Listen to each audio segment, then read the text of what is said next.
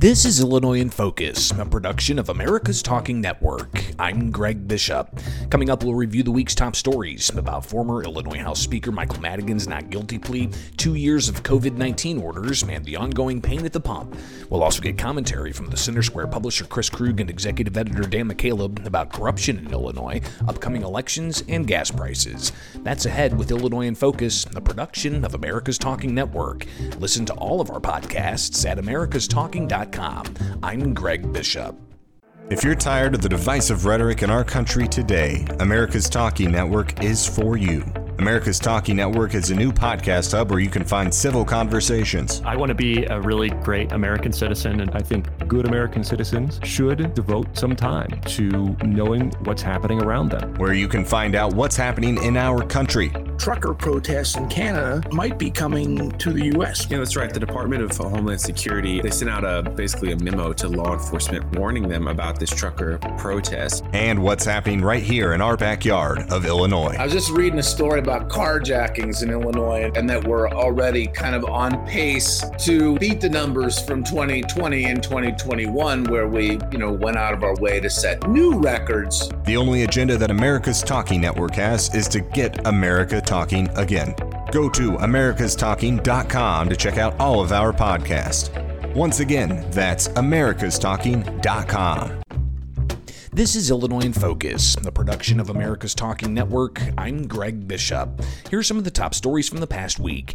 Not guilty pleas were entered Wednesday by former Illinois House Speaker Michael Madigan and co defendant Michael McClain. A corruption expert says that signals it's going to be a long slog to justice.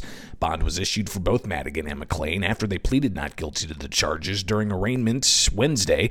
The charges range from racketeering, bribery, and extortion. Convictions could mean up to 20 years in prison. Madigan's denied wrongdoing. St. Xavier University assistant professor David Parker said the not guilty plea indicates this will be a long trial. It, it's going to be lengthy. I mean, it, it sounds like he's in it for the long haul, and he's going to play uh, a, kind of a game of who blinked first.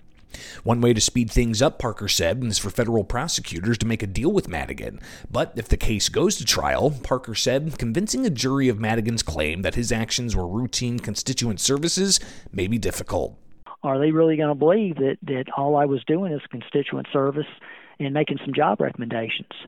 With no quid pro quo. The next status hearing in the case is April 1st. Before Madigan entered that not guilty plea, members of the House from both sides of the aisle shared their thoughts. Republican State Representative Deanne Mazzochi said it's incumbent on legislators to take up substantive ethics reforms, like ending the ability for people to use campaign funds for criminal cases, as Madigan's done, or prohibiting aldermanic privilege that leads to quid pro quo. But if you want to be a real voice and a real vote for change, I urge you to do so and sign on to some of these bills because otherwise you are status quo for the quid pro quo. Democratic State Representative Anne Stava-Murray, who never supported Madigan since taking office, said she's glad Madigan was deposed, no longer in power, when the indictment came down last week. And what kind of circus would have and would have gone down and how the people's work would have been interrupted and impacted. And I'm just glad we were able to avoid that. Meanwhile, the Illinois House and Senate are now mask optional. That makes the lawsuit against the House's mandate unnecessary. After nearly two years of requiring masks, multiple members of the House being ejected for not complying, the House voted to modify their rules. Tuesday, House Speaker Emanuel Chris Welch said COVID 19 hospitalizations are down. Next week will mark two years from the first executive order shutting things down. We've come a long way. We're opening back up. I want us all to remember the progress we've made to get to where we are, but I also want us to remember that masks are still recommended for the health and safety of everyone in this chamber. Welch faced a lawsuit over the House ejecting State Representative Blaine Wilhour multiple times. Wilhour said the mask debate has been a major distraction. We're real good at taking meaning, meaningless votes over the past couple weeks on, on mask theater, but we're either too weak or too compromised to tackle the epidemic of public corruption that has engulfed this place, that's engulfed this whole state, and has kept us from doing the work of the people. That stuff's I guess not, not important here. It's a national embarrassment. Thomas DeVore, the attorney representing Wilhour, said the modified rule means the lawsuit isn't necessary, but he said they'll bring the lawsuit again if masks are ever mandated on members without due process. Governor J.B. Pritzker's issued more than 110 executive orders and two years' worth of 30 day emergency proclamations in the name of managing the COVID 19 pandemic. Some say there needs to be more oversight. Pritzker's first COVID order dealt with cannabis regulations, but then it evolved into closing restaurants, keeping kids from schools, and impacting various aspects of the economy for the past 24 months. Democratic State Representative Will Guzzardi said the governor's authority to manage the pandemic is important. We needed leadership in that moment. We needed uh, the governor to step in and take the emergency actions he did to protect the people of this state. Republican State Senator Sue Rezin said the effects of the governor's unilateral rule and lack of oversight has been painful. Other states had fewer restrictions and are thriving, she said. We are struggling to get back. We're struggling to employ people. We have higher than normal unemployment versus other states coming out of the pandemic. There are many issues that we look at. She said the effects of the economy on businesses and on children have been detrimental, and for schools, she said it took court action to lift the governor's mask and exclusion mandates. We've asked to be part of the process. We are a co equal branch of government that has been left out of the loop when the governor chooses to make many of these heavy handed decisions. Republicans have measures that would require legislative oversight of any consecutive 30 day disaster proclamations. Guzzardi said it's worth looking at, but he's uncomfortable trying to tie the governor's hands in case there's another emergency. COVID and then Alpha and then Delta and then Omicron, and each of those variants has presented a very different set of challenges to the state. So who knows what the next wave of this is going to look like? I mean, knock wood, hopefully we're through the worst of it. The governor maintains his orders were necessary to keep the state safe from COVID. A Republican lawmaker says the state's green policies are coming back to haunt Illinoisans as they fill up their cars at the pump. Kevin Bessler has that story. Gas prices have been surging and are approaching $5 a gallon. On Wednesday, Governor J.B. Pritzker was asked what can be done about high gasoline prices. I guess if you could find any silver lining, it might be that people will more likely choose when they're going to buy a new car to go to electric. Republican State Representative Blaine Wilhour says energy legislation passed by Democrats makes for good press releases, but at the end of the day, it was always going to drive up energy costs. I think what we're seeing right now is that the uh, it's a full-on indictment of the Fantasyland energy policies that we've been putting out from this place. Pritzker has proposed freezing the annual gas tax increase, but it would only be a temporary move. Meanwhile, Wilhour says the state gasoline tax that doubled after the governor took office should be repealed entirely. I'm Kevin Bessler. Republicans at the State House are looking to cap the sales tax that's on top of the gas tax in Illinois as a way to save motorists up to a billion dollars at the pump. Illinois is an outlier for tacking on sales tax on top of the state, federal, and sometimes local gas taxes. Republican state senators unveiled their plan to cap the sales tax on gas to 18 cents a gallon.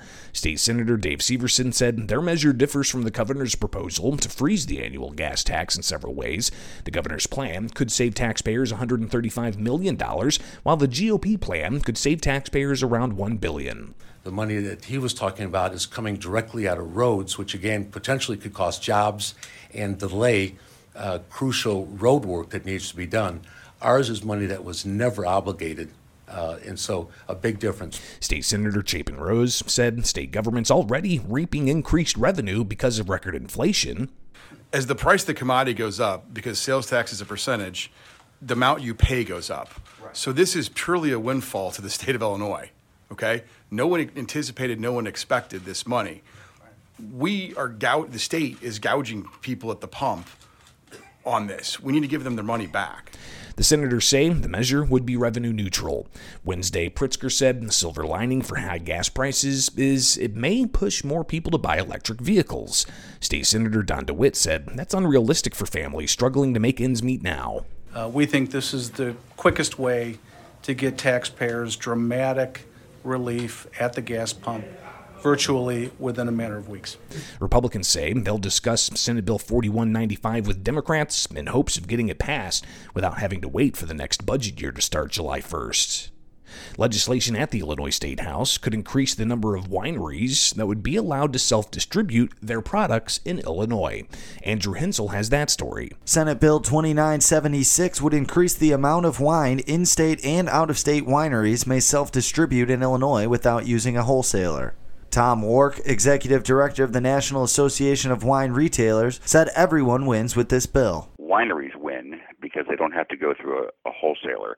Retailers win because they have um, a greater selection of wines to, to put in their inventory. And consumers win because they have a greater number of wines that they have access to. Wark also explained what this bill could do. This legislation would allow more wineries in Illinois to be able to sell directly to retailers and not have to go through a middleman wholesaler.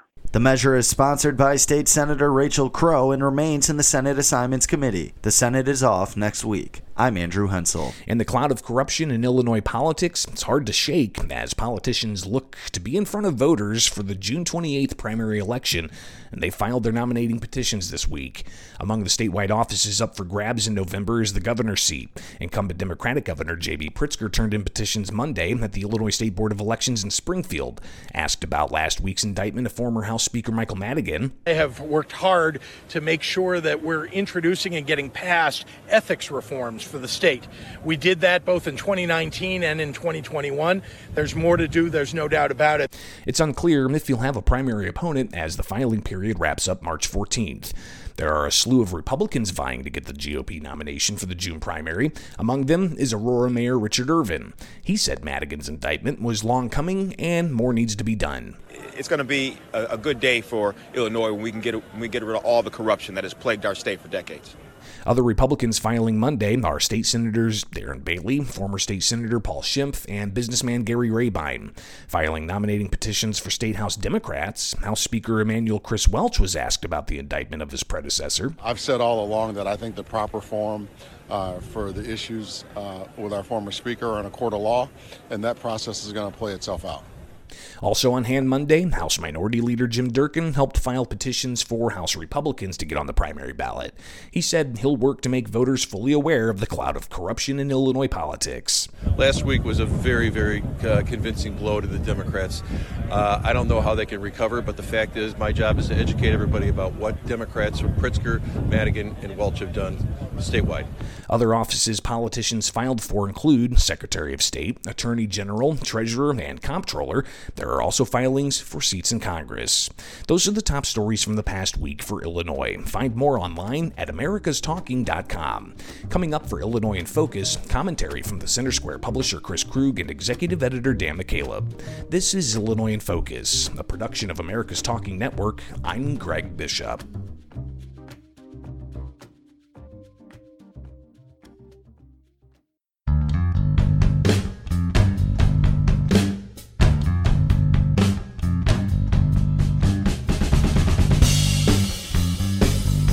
Hello, everyone, and welcome back to the Illinois in Focus podcast. This is Chris Krug, publisher of the Center Square. This is the Crosstalk segment. Commentary powered by the Center Square, part of the America's Talking Network. I'm joined today by my friend and colleague, Dan McCaleb, executive editor of the Center Square, based right here in Illinois. Dan McCaleb, what is going on?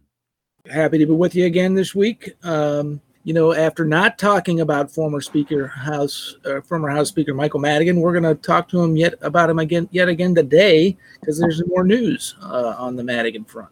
That's three weeks in a row. I mean, I was, I was going back and listening to the episode that uh, that we'd released prior to last week's, and um, we actually sort of inadvertently foreshadowed uh, what was going on with Michael Madigan when we wrote a story about um, how much money of his campaign fund that he had dipped into to cover his ongoing legal expenses. And then lo and behold, the indictment comes out uh, last week. It's a week later. Um, he has pled not guilty. Um, what do we need to know? Well, just in for context, we're taping this on Thursday, March 10th, uh, in uh, in the morning. Uh, but uh, w- w- what's new uh, in the in the in the week that's passed since we last uh, checked in on former Speaker Mike Madigan? Yeah, so uh, Wednesday, March 9th, yesterday, um, an arraignment hearing was held for former Speaker Madigan and one of his uh, co defendants, and they both pleaded not guilty to the corruption charges that last week federal prosecutors indicted them on. Um, and essentially, that's not unexpected. Um, uh, most at their first initial uh, uh, arraignment hearings, most defendants plead not guilty, including um, in in you know uh, corruption cases such as this. Uh, so so we weren't expecting Madigan to roll over and say, "I did it, I did it, uh, right? I'm I'm guilty." Um, but of course, he's got high-powered attorneys. Um, he's already spent millions of dollars of his own political campaign money, not his own personal money, on defense attorneys. He's using money that was donated to him um, by uh, his supporters, his financial backers, when he back when he was a, a, politician, which was not that long ago, just a year or so ago, and he pleaded not guilty. And and what that largely means, uh, uh, what we expect it to mean, is that um, he's going to fight this tooth and nail. Uh, this is going to uh, uh, go to trial, um, probably, and it's going to be up to a jury of his peers. Yeah, and you know, you had referenced the fact that that he's assembled quite the legal team, and um, uh, yeah, I mean, he has uh, there are at least five attorneys on this case. My understanding from the reporting that we've done is that Sheldon Zenner is going to serve as his as his lead attorney, at least uh, here at the at the beginning. Um, and uh, uh, Mr. Zenner is a, a, former U.S. attorney uh, based here in, in, Chicago. So it's kind of kind of an interesting um, uh, start. I mean, with regard to you know just the size of the of the defense team.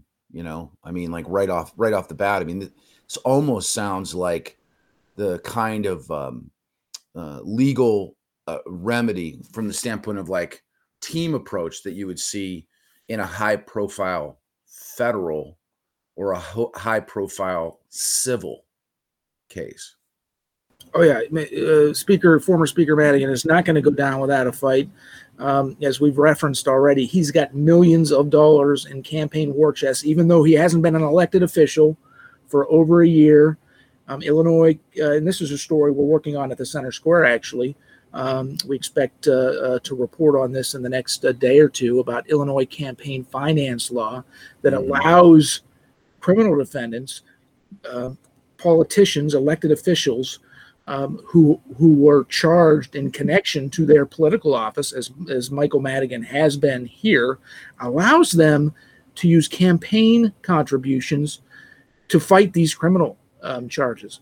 Uh, former uh, governor, uh, disgraced former governor Rod Blagojevich, um, uh, he did the same thing. Of course, he was convicted of federal corruption charges uh, many years ago. Um, but leading up, after he was charged um, and leading up to his conviction, um, uh, he used his campaign dollars to fight the charges against him. Didn't matter for him. He was found guilty, spent uh, several years in jail.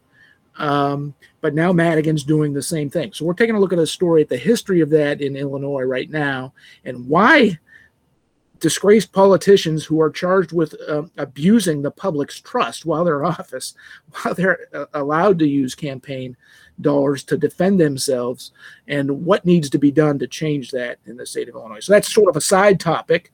Yeah, it's, uh, it's interesting though because I mean uh, Illinois is. Um, you know the the laws of each state and, and the you know the um, election laws of each state are, are different you know it's not of course there's a you know there's federal election law but then the states establish their own laws and how uh, dollars that are mm-hmm. collected from people who are contributing in theory to a, a political campaign uh, the dollars that are not used in a given political cycle are held on to and they can be used for other things later on and this would be i would i don't know i think objectively you could say this would be about as extreme a use for um, uh, campaign fund uh, funding as uh, you could pick out of the sky, right?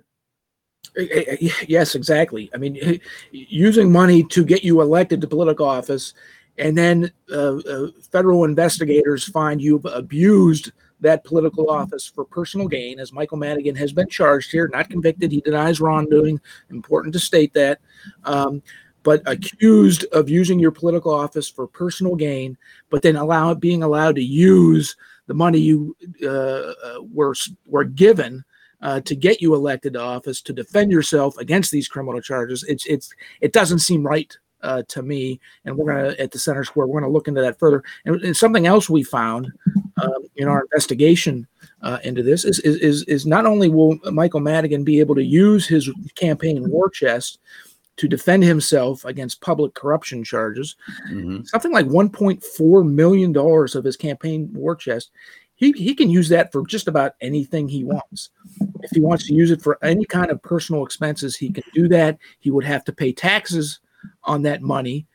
Um, but uh, Illinois' campaign finance laws are so screwed up, so backwards, Mhm. uh, that he can he can pretty much use a, a portion of that money however he sees fit. That's interesting. That's interesting. Is he drawing on his pension at this point? Uh, that's we, another story. We we established that. Yeah, that's another story we were looking uh, into. He is eligible um, for a pension, a significant pension. Of course, he's been in office. He was in office, excuse me, uh, for more than forty years. He can draw the maximum uh, state legislative pension that he can, and we're looking into if he start he's if he started collecting that um, pension yet and how much it is uh, that he's he, he's qualified to get um, uh, annually. If he is convicted, and we're a long way from a conviction, this is not we're not going to see a trial this year, is my guess. Of course, there's no Right. tri- there's been no trial date set yet uh, at all. There there he does have another tr- uh, trial date scheduled for uh, early April.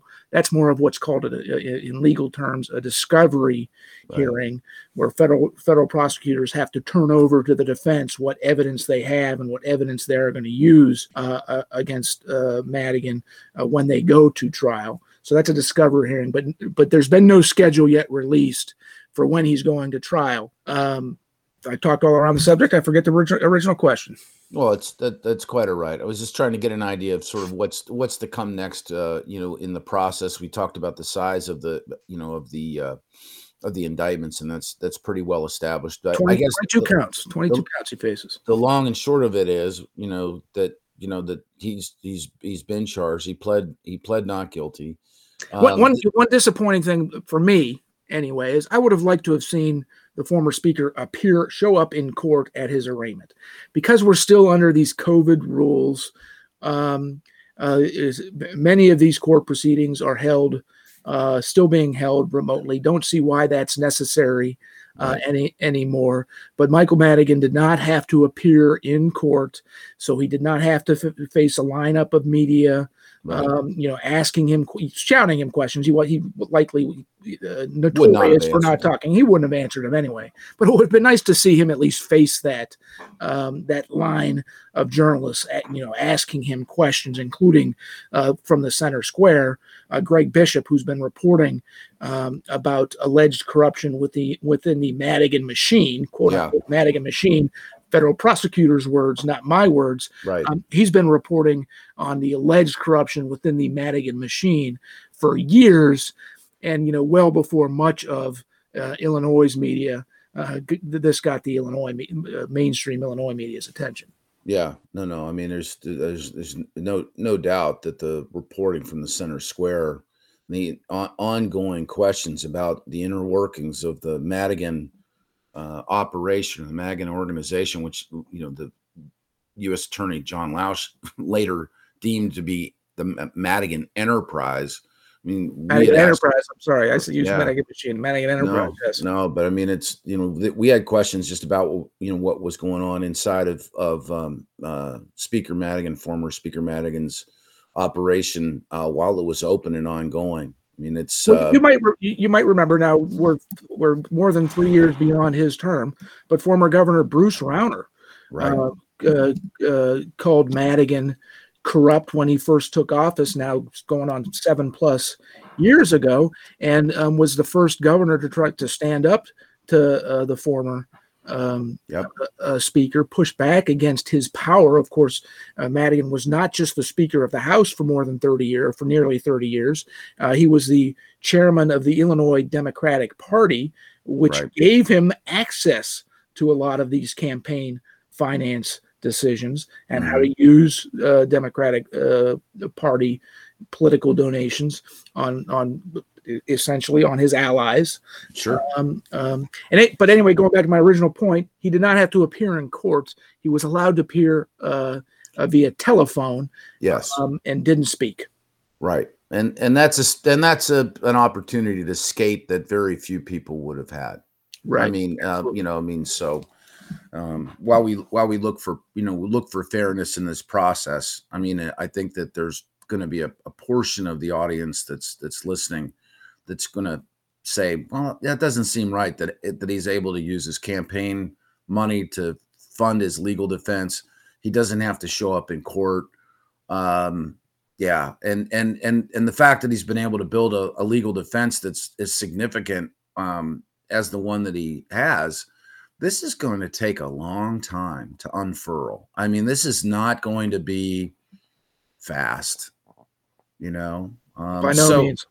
So you know, I mean, the the repercussions of of um, of Michael Madigan's uh, tenure as Speaker of the House, we're starting to get a little bit of a you know of a look inside. There is a uh, a state rep, uh, Ann Williams, who's a Democrat, um, and she's a, a, a North Side representative. She came forward in the last couple of days and said, "Hey, you know what? I've got questions about this particular." Uh, piece of funding inside of in the the most recently passed um, uh, Madigan era infrastructure bill, I believe is is the if I'm getting the timing right. Rebuild have, Illinois, yes. that would have sound insulated hotels in the district, um, uh, or, or well, regardless of where the district is, and I'm not sure we can plot that. We can plot that. It later, is but- no, it is. It's it's Madigan's former uh, former district. yeah, in his district that that got sound insulation, and not only are the properties, as you just said, in his district, but he had done property tax relief for each of the hotels that got the soundproofing. Outside of his job, he works for a law firm um, um, that that does that fights property tax uh, uh, uh, bills. He represents high end clients who own, you know, all Illinois' property tax, second highest property taxes in the nation, right? Illinois, Yeah. Second only New Jersey. But of course, businesses that own, you know, build sky rises and, and other huge uh, corporations, buildings, or whatever. He represents those clients uh, to try and um, uh, most people can't fight their property taxes. They don't have have the resources to hire high powered attorneys to fight their property taxes.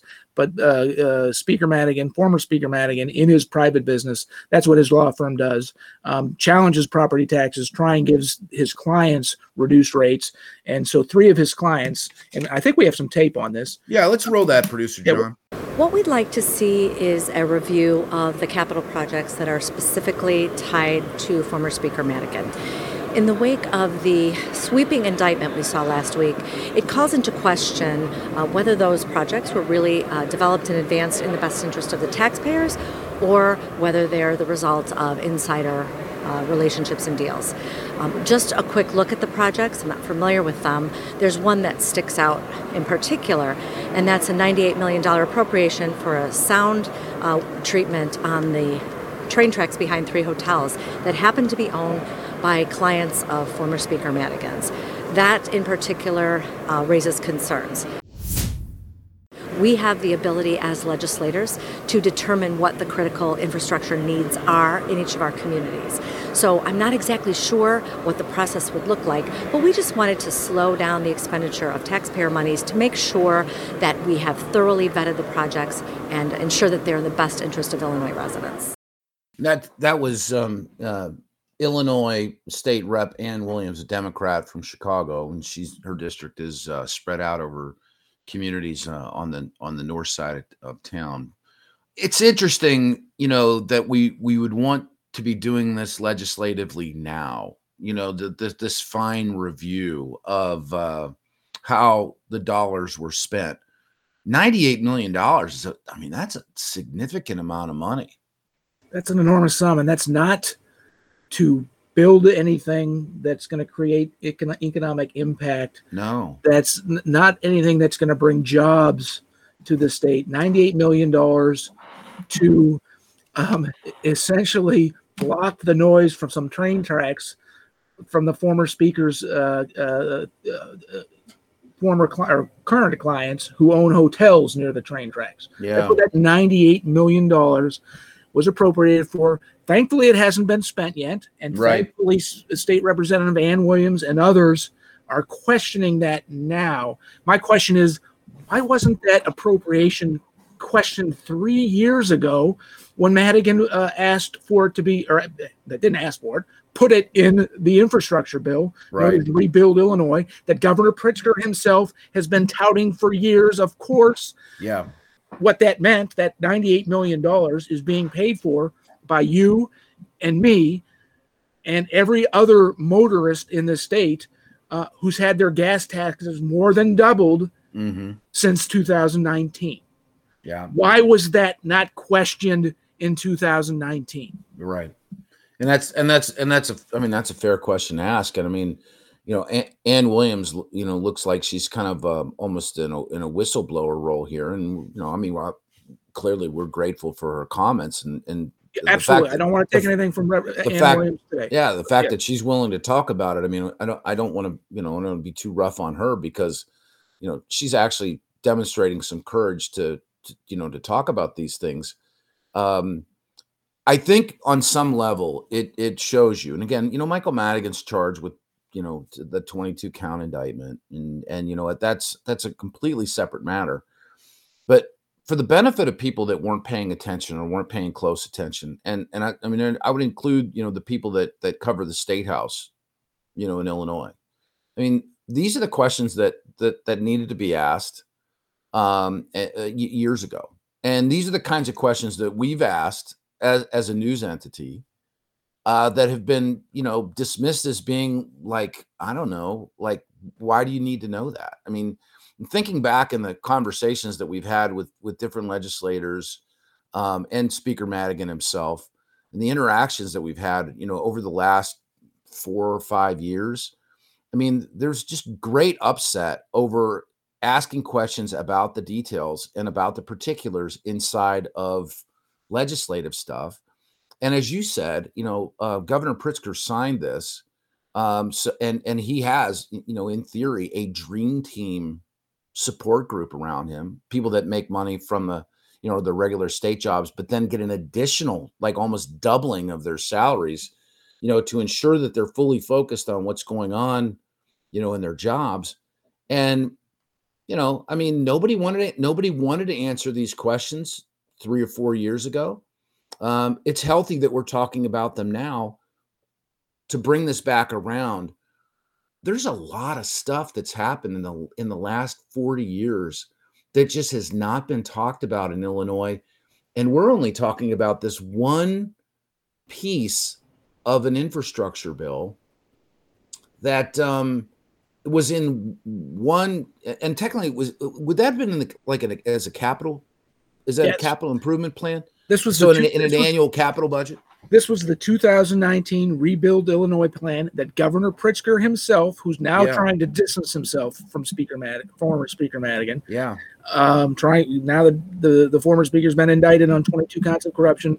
Pritzker said, I didn't, I didn't know about any of this stuff. I, you know, I, it, it- not a part of this. Nice. Uh, didn't try to hire one of the uh, s- former speaker's um, close allies, even though Speaker Madigan's caught on tape saying he's going to get him a job with the Pritzker administration. Anyway, this was Governor Pritzker's uh, rebuild Illinois plan to um, invest in Illinois' roads and bridges and and uh, other infrastructure that came with a doubling of the state gas tax in in in 2019 Yep. Illinois residents and I think we're going to talk about gas prices the Oh, cost we'll, of get, we'll get we'll get to that. You and I need to talk about gasoline prices. So in 2019 Illinois' gas tax was 30 or excuse me 19 cents a gallon as part of this rebuild Illinois pr- uh, program that Governor Pritzker touted they doubled it to 38 cents but then they added an annual increase tied to inflation so it's now more than 40 cents a gallon in state gas taxes what you're paying at the pump right now 40 plus cents of that is um, Illinois taxes that went to pay for uh, infrastructure projects like this one specific one. And as you mentioned, we're just talking about one project. This Right. could be the tip of the iceberg as Yeah. to the millions, hundreds of millions, billions of dollars that have been wasted on uh, uh, uh, because Michael Madigan was speaker for for as long as he was. Yeah. Uh, in other good governance news from Illinois, uh, former state senator Tom Cullerton pled guilty to embezzlement. that's kind of lost in the that story is somewhat lost in the shadows of, of all things Madigan right now. But what's the what's the what's the story on that? Yeah, so the the, the uh, Tom Cullerton, uh, Democrat from Villa Park, uh, re- resigned knowing that he was going to be resigned a couple of weeks ago his position, knowing he was going to be um, uh, pleading guilty. Um, pleaded guilty this week to essentially taking a no-show job um, uh, by the Teamsters Joint Council 25, Teamsters Union. Uh, essentially, took a took a job with the Teamsters Union in 2013, where he did little to nothing. My guess is it's closer to nothing than little, um, and that's illegal. You, you, you, and that's very similar to what some of the charges against Madigan are. That he got some of his. That we, we didn't mention ComEd. The ComEd we have in the past, of course. ComEd um, entered uh, an agreement with federal prosecutors uh, uh, a year and a half ago, essentially quote unquote pleaded guilty to um, uh, bribing the former speaker and the former speaker's allies agreed to pay a $200 million fine. By giving the former speaker's close allies no show uh, uh, jobs uh, within the agency as a favor to the speaker uh, the former speaker um, to get favorable legislation passed through the house which of course madigan controlled all legislation that moved uh, through the House. So Tom Cullerton pleads guilty to getting one of these no-show jobs for the Teamsters Union, um, and uh, is going to be going to jail for a little bit.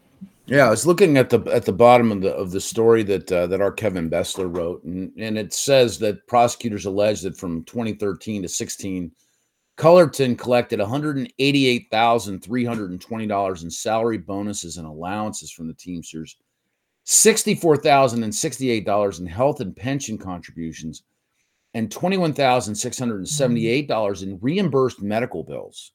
Um, now, in the restitution part of this, which Cullerton has, you know, accepted, you know, the responsibility for this, he's pled guilty and he he's going to pay back. So he's taken out about what two hundred and forty thousand dollars and he's only going to pay 248,828 in restitution. So he's basically uh, and now he still faces time in time in jail potentially from this, but if he does not serve time in jail, he basically is going to get out of this for what it, for what he got.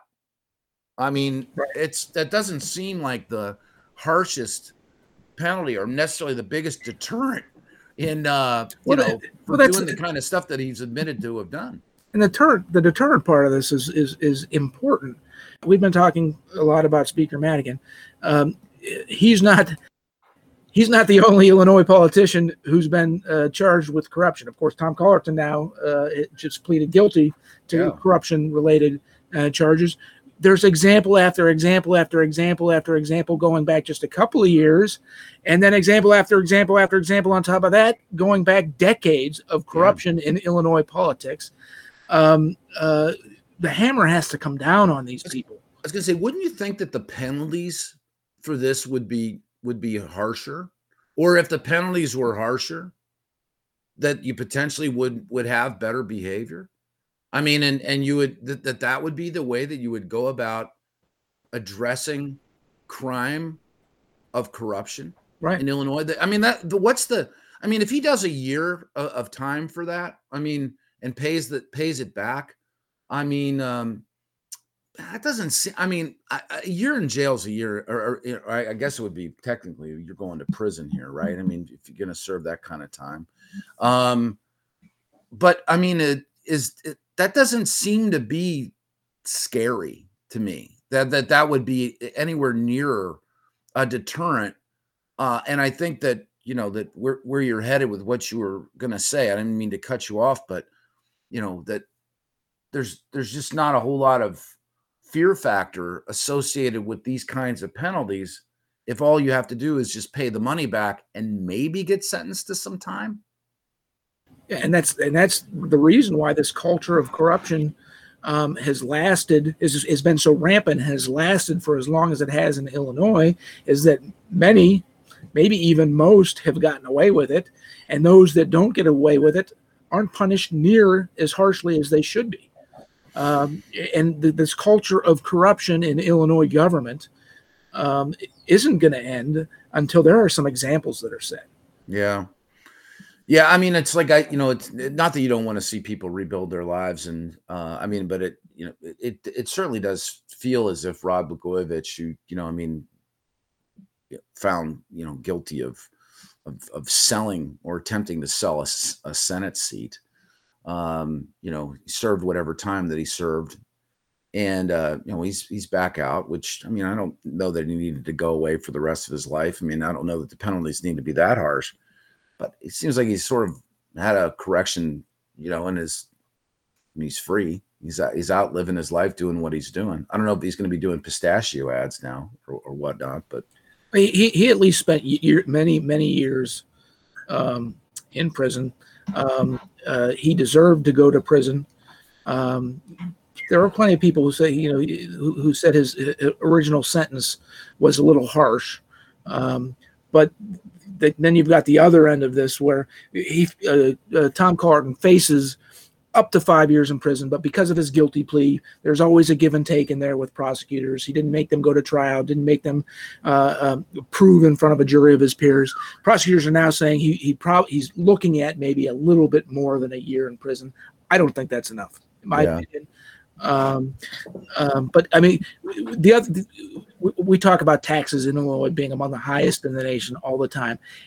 It's corruption, like what we're talking about today, that drives that because there is a significant cost to corruption, and Illinois taxpayers continue to pay outrageously high taxes, among the highest in the country, in part because of this culture of corruption in the right. state.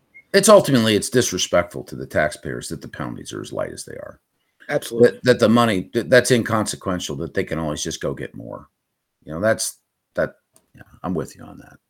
So um uh we we are getting closer to um uh filing time uh for candidates. Uh the uh recent events with with Michael Madigan, does that cast any kind of a shadow uh, over those who are trying to get on the onto the ballot or or or the races themselves? Uh, I would say it's absolutely should on the races. Voters and taxpayers in this state need to pay attention what's what's been going on for decades in Illinois, including just the last few years. If going back decades is too intimidating, um, and they need to vet these candidates.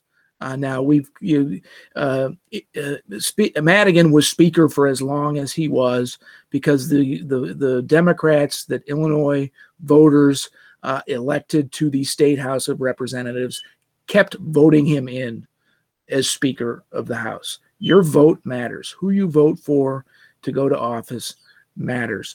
Um, as you mentioned, petitions started being filed this week. Uh, on Monday of this week, it goes into next week. So we'll have, by the end of next week, we'll have a pretty good idea of um, what the races uh, are in the legislative districts. Of course, Governor uh, Pritzker is running for reelection. He faces uh, several challengers on the Republican side. There will be a, a, a primary in late June. Um, the general election is in November. Plenty of time to get to know these candidates, what they stand for, um, and whether or not uh, they're going to stand up to one corruption uh, corruption since this federal corruption probe that, that, nailed Madigan last week has been going on for several several years. During those several years uh, of this latest federal corruption probe, uh, lawmakers have been talking about ethics reform and other kinds of reforms in the legislature, but they've done practically nothing is the candidate in your in your district race are they going to uh, fight for ethics reforms and corruption reform in springfield? That's one of the things you need to ask. Are they going to be fighting for you as a taxpayer? Um, you pay you pay among the highest taxes in the country. Are they going to be paying attention to that? That's what you need to be paying attention to. Yeah i think those are fair questions to ask and i, I mean you know the the reality of it is that you know a lot of people and a lot of smart people people are educated and formally or you know or street smart people um, they don't know who their local uh, representative is. They don't know what district they live in, and um, I mean, some don't know the difference between their state rep and their U.S. representative in Congress, or that there is a difference between those two roles. So. And we talk about the things that we talk about because I mean, you know, we really want to try to bring some level of understanding, you know, to to you know how governance works and taxes and the role of taxes and where your tax dollars go and how they're spent and whether or not that comes back to you in the form of you know a better place to live whether it's in your local community or the state that you're in. Um, illinois overall really gets an f grade. I mean uh, among among places to live in the country in with regard to the way that tax dollars are, are utilized yeah, and one big but on this whole election um, thing, and uh, we could spend a whole show on it, and I don't. We don't have the time to do that.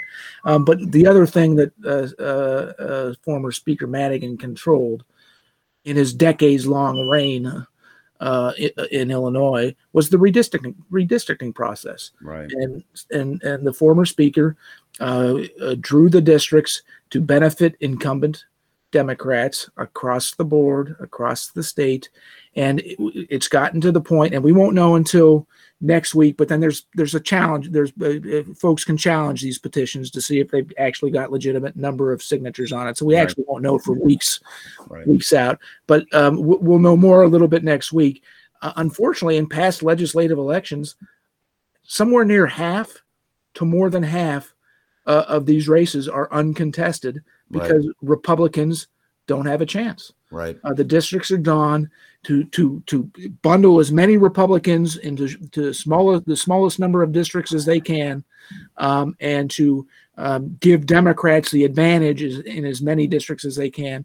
So in, when it comes to the general election, oftentimes voters don't even have a choice. Right.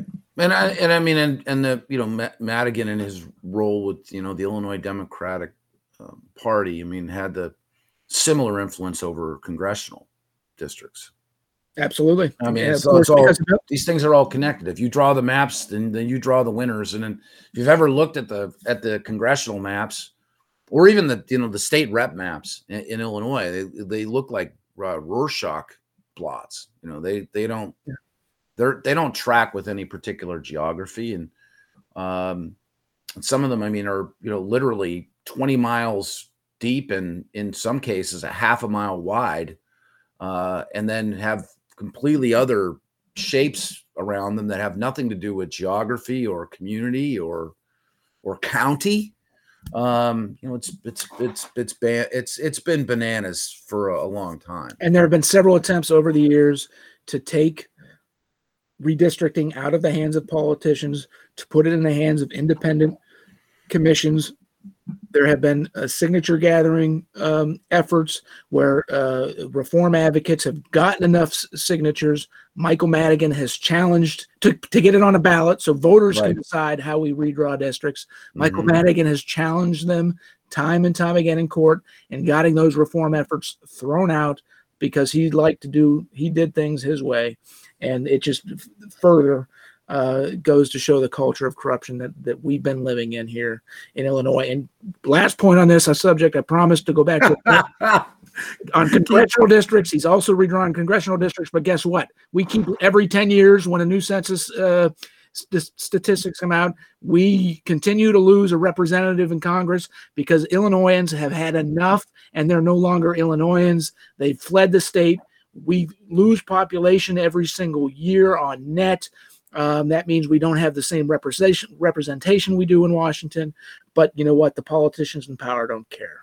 Yeah, yeah. It's uh, it's just kind of the, the way the way that it's the way that it's gone here in Illinois. I mean, it's uh, we lose uh, each year on net. You know what amounts to be like a a pretty reasonable sized mid sized town. You know, I mean, you, you right. talk about taking a hundred thousand people off of your you know off your ledger and and and the people that are leaving are you know they're not they're not all snowbirds who are making a full-time commitment to living in Florida or Arizona or wherever it is that Illinoisans go. I no, mean, they're working age people. They're working people, age people that are taking their their their earning power and and in theory the amount of money that they would contribute to a state tax environment with them. All right. and the production, uh, the the production they add to the economy. Yeah, Yeah. the- yeah. So it's not great. You know, Dan, uh, you know, we talk about the economy a fair amount, and you know, at a national level, I mean, certainly people have been talking about um, uh, the price of gasoline, and in some parts of the country, I mean, it's staggering. You know, I mean, uh, the, the I believe that the Bay Area has the highest prices right now on on uh, you know 87 um, unleaded fuel, uh, checking in at over seven dollars a gallon. Um, here, you know, in in northern Illinois, uh, the last time that I filled up, I think I paid four twenty nine, and that was this past weekend. We put Uh, gas it's, in one of our it's up. cars. It's up from there, 440. Four, yeah, it's up to four thirty nine. I've seen it as high in some communities that I've driven through it of uh, four sixty nine. Um, at mid-state, uh, maybe there's a little bit of relief. Downstate, you know, typically has the lowest uh, gasoline prices in the state, but they are now over four dollars a gallon. Yeah, You only get to pay 420 a gallon. Good Yeah. I know, I know. So, um, the you know, you had referenced earlier, um, in the crosstalk, you know, the the the inflation's impact on the tax itself, and the and and of course the, the gas tax was doubled um, here during the Pritzker era. It went from was it 19 and a half cents to 39 cents? Is that was are those numbers right? That's about And- right. Yeah. And but now because of inflation, and, an inflationary increase every single year since then. Yeah. Right. So I mean, so so right now, like on a on a gallon of gasoline, you're paying about a a ten percent tax, and it was would be higher normally. You know, Because from remember, percentage Illinois. Illinois is one of the few states that tax on its sales tax. It's a flat. It's a flat amount. Sales tax on top of its gas tax. So you're, you're t- you- Right. You, pay for the consumer price of gasoline, and of course, there's federal taxes on it too. You pay the federal taxes. You pay the state gas taxes, which more than doubled since 2019, and then you add the sales tax on top of that. And then at the local level, the the, the uh, that that there can be an additional tax laid on it, like by your town or, or your county and your town. And um, I mean, I, I guess if you you know if you live inside of a uh, uh, you know a, some other taxing body that that you know whatever they- they- township or whatever can probably throw Right. some money on there too. Yeah, it's kind of messed up. Uh, and and, and it's I mean it's it's it's it's it's expensive. Some some of the elite the elitist conversations around the price of gasoline have really like amused me. Like Stephen Colbert talking about like you know hey you know you should shouldn't really be all that upset about this and you know I mean go get an electric car if it's bothering you so much. I mean that that came up from the uh, Secretary of Energy Granholm this week, and it's like, gee whiz, you know, do, do they? Does anybody realize? I mean, how much? as that is. I mean, uh, yeah. I mean, does anybody realize how? First of all, you can't get a car of any kind. I can tell you that firsthand. I, I can tell you that firsthand. I haven't. I haven't had a car for seven months. I was a genius. You know, I I I, I sold my car uh, at high tide in theory in the summer, and I'm like, oh, no problem. I'll re- I'll just replace it. I'll go without. And we have enough cars that are, you know around that I can you know limp along. I can't sniff a new car at this point. You just can't get them. And and in the ones that, that are available, the markup, I mean, is above MSRP. No thanks. Right. And let, and if you want to buy an electric car per se, good luck. Good luck. I mean, electric cars have chips in them too. In fact, they have a lot of them, a lot of chips in an electric car. Not to mention how much more expensive they are than Right. standard fuel vehicles. So comments comments like that, oh, just go buy an electric car if you're concerned about the price of gas. Yeah, okay. Working working folks are just gonna go out and spend 50 G. Yeah. uh, Oh my gosh! If you could get a if you could get an electric car for fifty thousand dollars, I mean, you've you, I- you I think you've bought a Nissan Leaf or a, a Hyundai or a Kia or something like that, and I mean, you know, if you want to buy a Tesla, a new Tesla, I mean, you're you're really, I I mean, it's a seventy thousand dollar in you know investment, and um, at at a minimum, Go take out Uh, a second mortgage on your home. yeah, it's in in fact, I mean, for for a lot of Americans, I mean that that that that value would be in excess of the value of their home. It's, it's Yeah, just it's- so so bananas.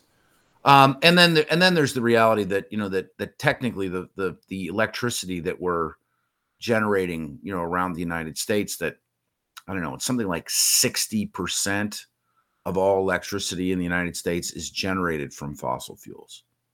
so what problem are we solving? What problem are we solving there? Um, so to bring it back to Illinois, there's talk of repealing the gas tax. Is that going to go anywhere? Does it? I mean, it certainly would matter. I mean, it would reduce the cost of fuel by 40 cents a gallon right now. Um, so, it's a Republican plan, so I kind of doubt it. Governor Pritzker has been so generous, though, in his budget proposal that he uh, what, what, we're not going to repeal the state tax, tax even temporarily. Um, but but here's what here's what I want to do. Let's sus- suspend this year's inflationary increase on the gas tax that we've already more than doubled. No. So so we'll just we, we won't add that few extra pennies. It's pretty magna- pretty, pretty magnanimous. Yeah. Pretty, yeah, that's wow. Let him eat cake. That's that's yeah, that's terrific. I mean, um, yeah, I, I, that kind of reminds me of like last Fourth of July when uh, the Biden administration had told us that you know they had saved us X number of dollars over the previous uh, Fourth of July cost with the supply line um, improvements that they had made, and you know, with, with the money that you'd saved, you could actually buy like half a hot dog. And that was well, great.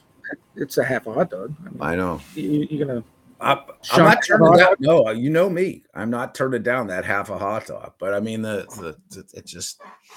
I think it just doesn't necessarily get it done for for working class people uh, in Illinois, and the, the the conversations that are happening um, around the price of fuel where people are saying, you know, get an electric car or pay $15 a gallon if that's what it costs to, do the things that we need to do. You know, that's baloney. And that, you know, the the the, the 9,000 leases that are available for drilling oil that the talk that keeps coming out of the White House, it's so so idiotic. Um, you know, it, it just doesn't it just doesn't jibe. We were somehow 18 months ago, we were energy independent you know, we were energy independent. The, the price of fuel is what the price of fuel was, half of what it is now. The decisions, yeah, and then, that, decisions have been made at the federal level and and exacerbated at the state level. You know, they're they're not in the in the in the citizens' best interest. Even if you were thinking about this as being part of like an environmental pathway that we want to take, I mean, this is like destroying what you know the infrastructure that you have for the purpose of forcing people to the infrastructure that you don't have but want want to have in the future. It's, it's dumb. And one final point for me on this one, of course, uh, President Biden this week banned uh, Russian uh, the importation of Russian oil and gas uh, to the the U.S., which is going to f- further um, exacerbate gas prices. I'm not I'm not disagreeing with that policy decision now. No, neither am I. But combined with his other policy decisions, um, ending new leases or restri- uh, forbidding new leases uh, for American oil and gas companies to drill on federal lands, um, ending the Keystone Pipeline permit, um, putting further uh, burdens on the U.S. oil and gas industry since day one, since Biden's been in office on day one. That combined with the, the decision not to import um, Russian Russian oil, which I'm fine with, Right. That's a disaster. Shouldn't have been shouldn't have been importing oil from Russia anyway.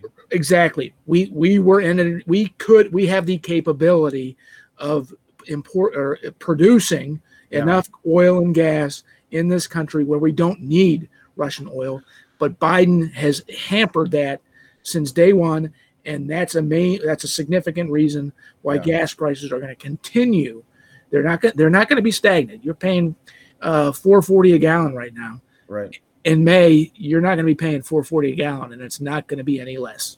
No, no, no. I mean, and I saw the price of diesel. I mean, for you know, for for you know the cost of goods and the cost of transporting things. I mean, diesel fuel prices are absolutely insane right now. Um, it's not good. It's not good for for anybody. But uh, um, Dan, we we will have plenty of opportunity to talk about that issue ongoing. Um, I would have to think that that will be a campaign issue, uh, not just uh, you know for people running for office here in Illinois, but uh, people uh, running for office uh, at the federal level uh, around the country. You know, it is one of the most painful transactions I think that the average American has is that pain at the pump. So, um, Dan, well, we'll call it good right there. Sounds good. Enjoyed it as always. For Dan McCaleb, this has been Chris Krug. You've been listening to the Illinois in Focus podcast. This was Crosstalk commentary powered by the Center Square, part of the America's Talking Network. Now over to Greg Bishop for a look at what the Center Square, Illinois will be working on next week. Next week, the Illinois Senate is off, but the House is in. They'll be working toward a scheduled end of legislative session April 8th. The team from the Center Square will be there to bring you the very latest. This has been Illinois in Focus, the production of America's Talking Network. I'm Greg Bishop.